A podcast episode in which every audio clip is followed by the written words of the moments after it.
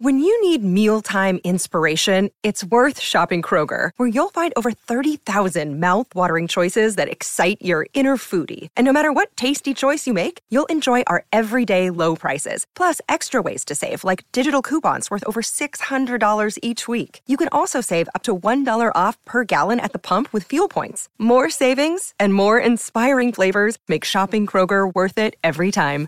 Kroger, fresh for everyone. Fuel restrictions apply. Hey everybody, welcome into the Horseshoe. Oregon 35, Ohio State 28. This is Rapid Reaction is brought to you by Byers Auto.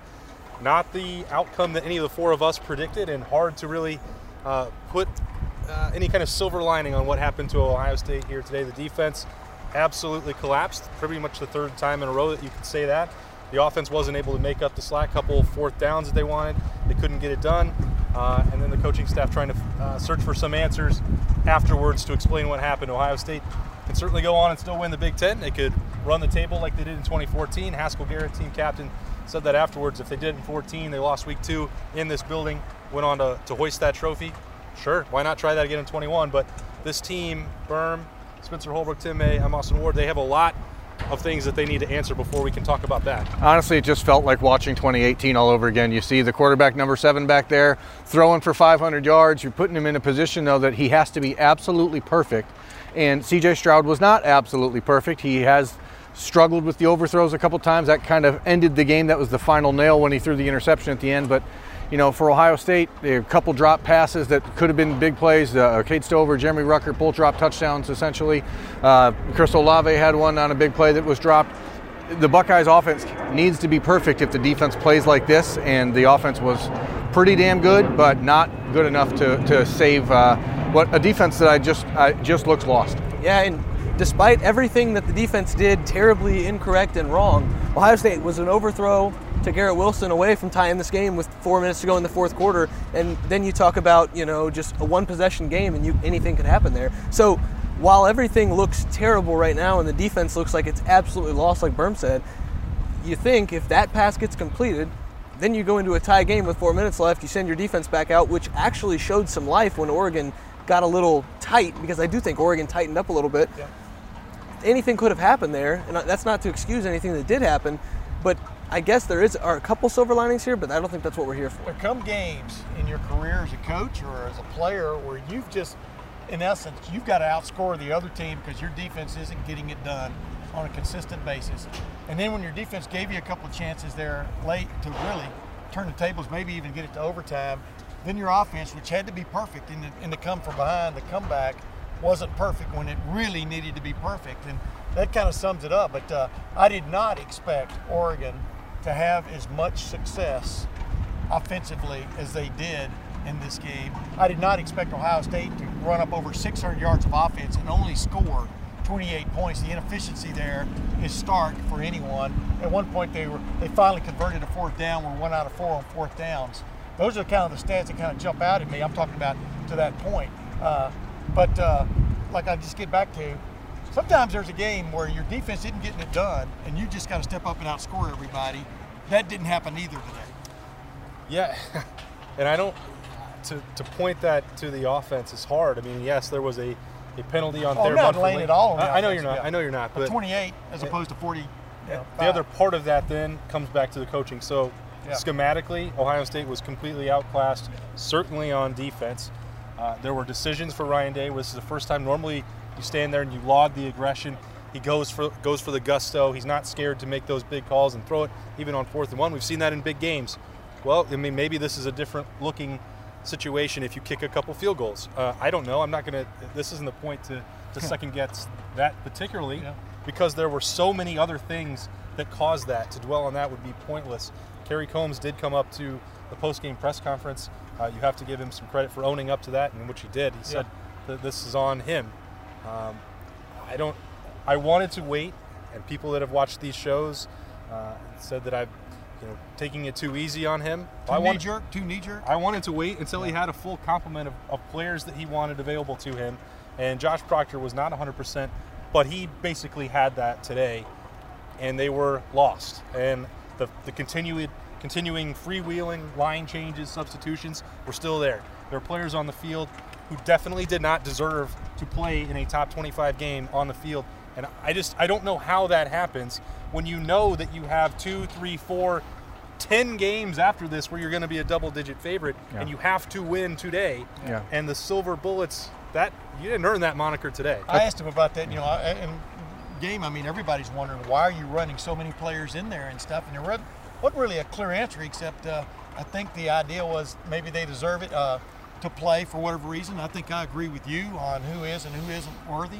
Uh, Bart round down the line, he tried to, you know, semi-explain some things, but the main thing he says is it's on him. And but when a when a team runs, and pardon my uh, uh, analogy or uh, to the Hoosiers uh, film, but when they run the swinging gate on you three times around the same left end, and the guy goes almost untouched for touchdowns each time, wow.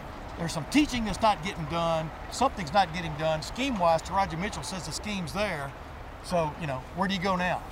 I mean, you go to a different scheme clearly because that's Yeah. not it wasn't there, and no matter how many times you try to put makeup on the pig, it's still a pig. And uh, you know, this sort of game is just one of those moments where, again, you've seen Ohio State in the last handful of years where they had that game, it just didn't feel right. And you know, kudos to Ryan Day and the offense for keeping it close because this one felt like Purdue to me, honestly, where you're just watching it going, can we get anything to happen correctly? And the offense uh, in in the Purdue game in 2018 couldn't make that happen. They couldn't keep it close. But you know, C.J. Stroud balled. I mean, he, the guy played really hard. He, I, I do think that obviously a young quarterback, those overthrows, if you're going to miss, you miss short. You don't miss over the top, and especially in a key part of the game. Uh, Chris Olave, Garrett Wilson, Jaxon Smith-Njigba, these guys were all great. But if the offensive line, which was hadn't let anyone touch C.J. Stroud all year, gives up two sacks in the last four minutes, Well, a even couple the throw, false. even the throw that Spencer mentioned to Garrett Wilson, he Yep. had to adjust and he couldn't Yeah. step into the throw because there was mm-hmm. another person in his face. There, there is blame. What you're saying to go around for the entire roster to think that it should be focused on C.J. Stroud or the people that are already suggesting Quinn Ewers. That is 100% not realistic. And quarterback play was not the problem for us. No, Ohio State. definitely not. This was not, you know, again, I'm going to go back to that Purdue game. Ohio State had multiple opportunities to score touchdowns and didn't. In this game, they had the same same situation. You just can't you, you can't lose points when you're in this part of the field. And the Buckeyes, you know, you can point to potentially missed calls. I mean, obviously people are always going to harp on those. Chris Olave was dragged down on the fourth and two at the in that end zone. Uh, Chris Olave was targeted and speared uh, by Noah Sewell. Uh, you know, on the on I a, reviewed that according to. I mean, Ryan I don't know. Sure I, like I'm it. not sure how you how you look at that. I, I don't know what targeting is, but I know that was it. Yeah, that's the crown of the helmet. That's supposed to be. The, And I'm going to take it back to the other side of the ball. We heard throughout training camp that this team was thin at linebacker. Even the coaches, I think, even admitted at times this team was thin at linebacker. And then you look out there, and there are five, six, seven guys rolling in at linebacker. Are you thin or are you not? Do you have guys They that can play or do you not? And so that's one of the things for me that is so puzzling about this roster right now is they preached that they were thin at linebacker. They had to get answers at linebacker. Yet they're just continuing to play seven guys as if it's the deepest Right. unit on the roster. But when it's also very clear that Teradja Mitchell and Cody Simon are the best players at the position. Yes. But you know what? And- they're, and that's- they're near the that's end. I think they played Cody and Teradja Mitchell that's pretty. Yeah, pretty but straightforward. but I mean, you can't do that only in the situation Yeah, where I like oh where, where you're in the uh, oops I crap my pants situation. you do that next week. You do that next week, but you don't do it in a week like You this. have- this is a harbinger game. You have Tulsa and you have Akron on the schedule. Tulsa just lost to an FCS school, and Akron hasn't won a game since I was in the womb. They suck. Like you can you can do that against That's a those long two. time. You can do that against those two schools. You cannot do that against Oregon, and they did it anyways. And so the puzzling nature of this defense, I don't know how you fix it, but you've got two weeks now against abysmal opponents to do it. Ryan Day said last week that they were trying to get through Minnesota and Oregon and then figure it out. Like, and I wrote about it last last Saturday, Friday. Like, you don't have that luxury when this game was on the schedule. Like this, you had to have a plan. And if you only played 14 guys on defense today, so what? If they're the best 14 guys, and you know, there's a there's a litany of things we could talk about. Yeah, but let's get right to the point. I mean, you know, we know social media is all out Sure. for, for Kerry Coombs right now. Does Ryan Day even, does he harbor the thought uh, over the weekend of a change at the defensive coordinator position? I If mean, so, what would that change be? I don't. I mean, I don't see how that's possible at this point. I think clearly he has to get more involved in what's happening with the defense as opposed to being the hands-off approach he's taken. But you know, we talked about it what three weeks ago. We thought, you know, that front four had to be the, the, the standard bearer for the defense while everyone else sort of figured out. I thought the defensive backs played pretty good today. Anthony Anthony Brown was less than 50% completions. He didn't tear up Ohio State through the pass. I mean, yeah, there was a couple open spots in the middle of the field, but that's linebackers who don't know where they're supposed to be, and a safety that your your starting safety breaks his leg and is out for the you know for the rest of his Ohio State career. So now you got you got to fix things. But that front four, Tyreke Smith, uh, Zach Harrison, Javontae Jean-Baptiste, Haskell Garrett, these guys got to make plays. They no one is. Which play stung more, you think? Austin, I'm asking you this. The, those swinging gates around the left side three times in different ways. I also snuck a tight end out on the same kind of look and got a first down going. Or was that, that run by Ver, C.J. Verdell right up the middle? I think it's got to be challenging, I mean, challenging wow. Ohio State in the middle. Like they got the scheme thing. We've seen that before. The one high you give credit to Joe Moorhead when he gets that stuff. Hey, if Ohio State's not going to adjust and, and correct their alignment issues, then you continue to take advantage of that. But if you're running right up the middle at them, and we saw that very same thing happen Yes. to Ohio State and Minnesota, what Berm is talking about for the front four, for the linebackers, for the front seven, that is a manhood test Yes. right there. Yeah. And that's where Ohio State's personnel, in no situation, should have been outclassed by Oregon. Whatever happened today, and Oregon played very hard, they played very well, they're a top 25 team. Berm can bring up the recruiting rankings if he wants. 1 through 85, Ohio State had probably 83 of the best players on the Well, field today. especially considering Oregon's top two defensive players didn't play. Yeah. Well, getting back to scheme then. All right, you know, Spencer's in over here. So many times, so many times, getting back to scheme though, uh, on so many plays, where are the linebackers? I mean, that is a question that keeps reverberating. And that one high safety is doing them no good. I'm not going to stand on this field and continue to talk for the entire evening. Nobody wants that. But the last thing I'll say is I wonder if it's time for Ryan Day to sit Kerry Coombs down and say, listen, I know you love being the energy bringer. I know you love being on the field. Maybe it's time to go up in the box and have a different view of seeing things. If you're going to be the defensive coordinator and make all these tough calls and and have to see everything that's going on, I know he loves being the guy in 30 degree weather that's, that's sleeveless, and he loves being that guy who's in everybody's face. But there comes a moment where the defensive coordinator needs to be a defensive coordinator, and I wonder if it's time for him to go up in the box. And that's just a, a weird, small thing, but it also can make a big difference if a guy can see things from a different perspective. Tim, to answer the question that you asked to kick it all off, I- Where are the linebackers? Oh, that was left out. I don't think Ryan Day is- is going to make that sort of snap, uh, knee-jerk reaction to make a move with Kerry Coombs. I don't, If- I don't either, but If he did, I'm you asked the question. Yeah.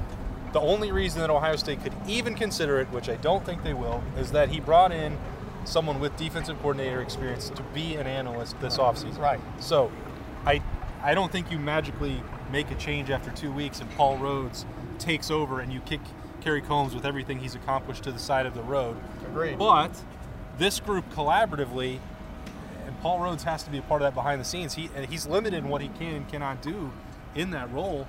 Uh, whether that should be the case for college football The one, is, is the a one eye safety look though. What is your what is your take on that? I've had so many of my buddies who think that is so stupid to play a one eye safety. They don't remember hardly anybody having success with that. I remember past. somebody who did. I do too. I do too. There- but, but he's a head coach at the Boston. But it doesn't. If you don't have a safety who is a game-changing, Well, that's- but that's knowing personnel. That's- mistake erasing safety, Yeah. then you can't run it. And Jordan Fuller ain't walking down this tunnel, you know. So Right. at some point, Ohio State is going to have to have some hard conversations, and Ryan Day is going to need to sit Kerry Coombs, Paul Rhoads, Matt Barnes, Al Washington, Larry Johnson, everyone. What is going on with this defense? Because this is, as you said at the top, three straight games now where they've not only been uh, you know, challenged uh, defensively, but they have been just toyed with defensively, and that's a major concern. And to add injury, insult to injury, I don't think Alabama whipped them up front. I, not entirely. I don't think Minnesota whipped them up front. Oregon whipped them up front. I mean, up Oregon got what it wanted on the off, on the on the offensive line as part of their run game, and when they wanted to get to C.J. Stroud late in the game, they got there. Yeah. They sold out a few times to get there too. Ohio State didn't get close to Anthony Brown. didn't get it done. And and now Ohio State loses all margin for error, trying to get back to the college football playoff. They're talking already about getting to Indy. All that's still in front of them. We'll have a lot more to talk about when we get back into Lettermen Live, the Tim May podcast, weekend kickoff previewing next week, which should be uh, interesting, but probably not as informative for Ohio State. They've got to regroup. Uh, in a hurry and obviously in a major way. This, though, has been Rapid Reaction. It is brought to you by Byers Auto. That is Spencer Holbrook, Tim May, Jeremy Birmingham. I am Austin Ward. That's a that's a wrap on Oregon 35, Ohio State 28. Stay tuned for more coverage at LettermenRow.com.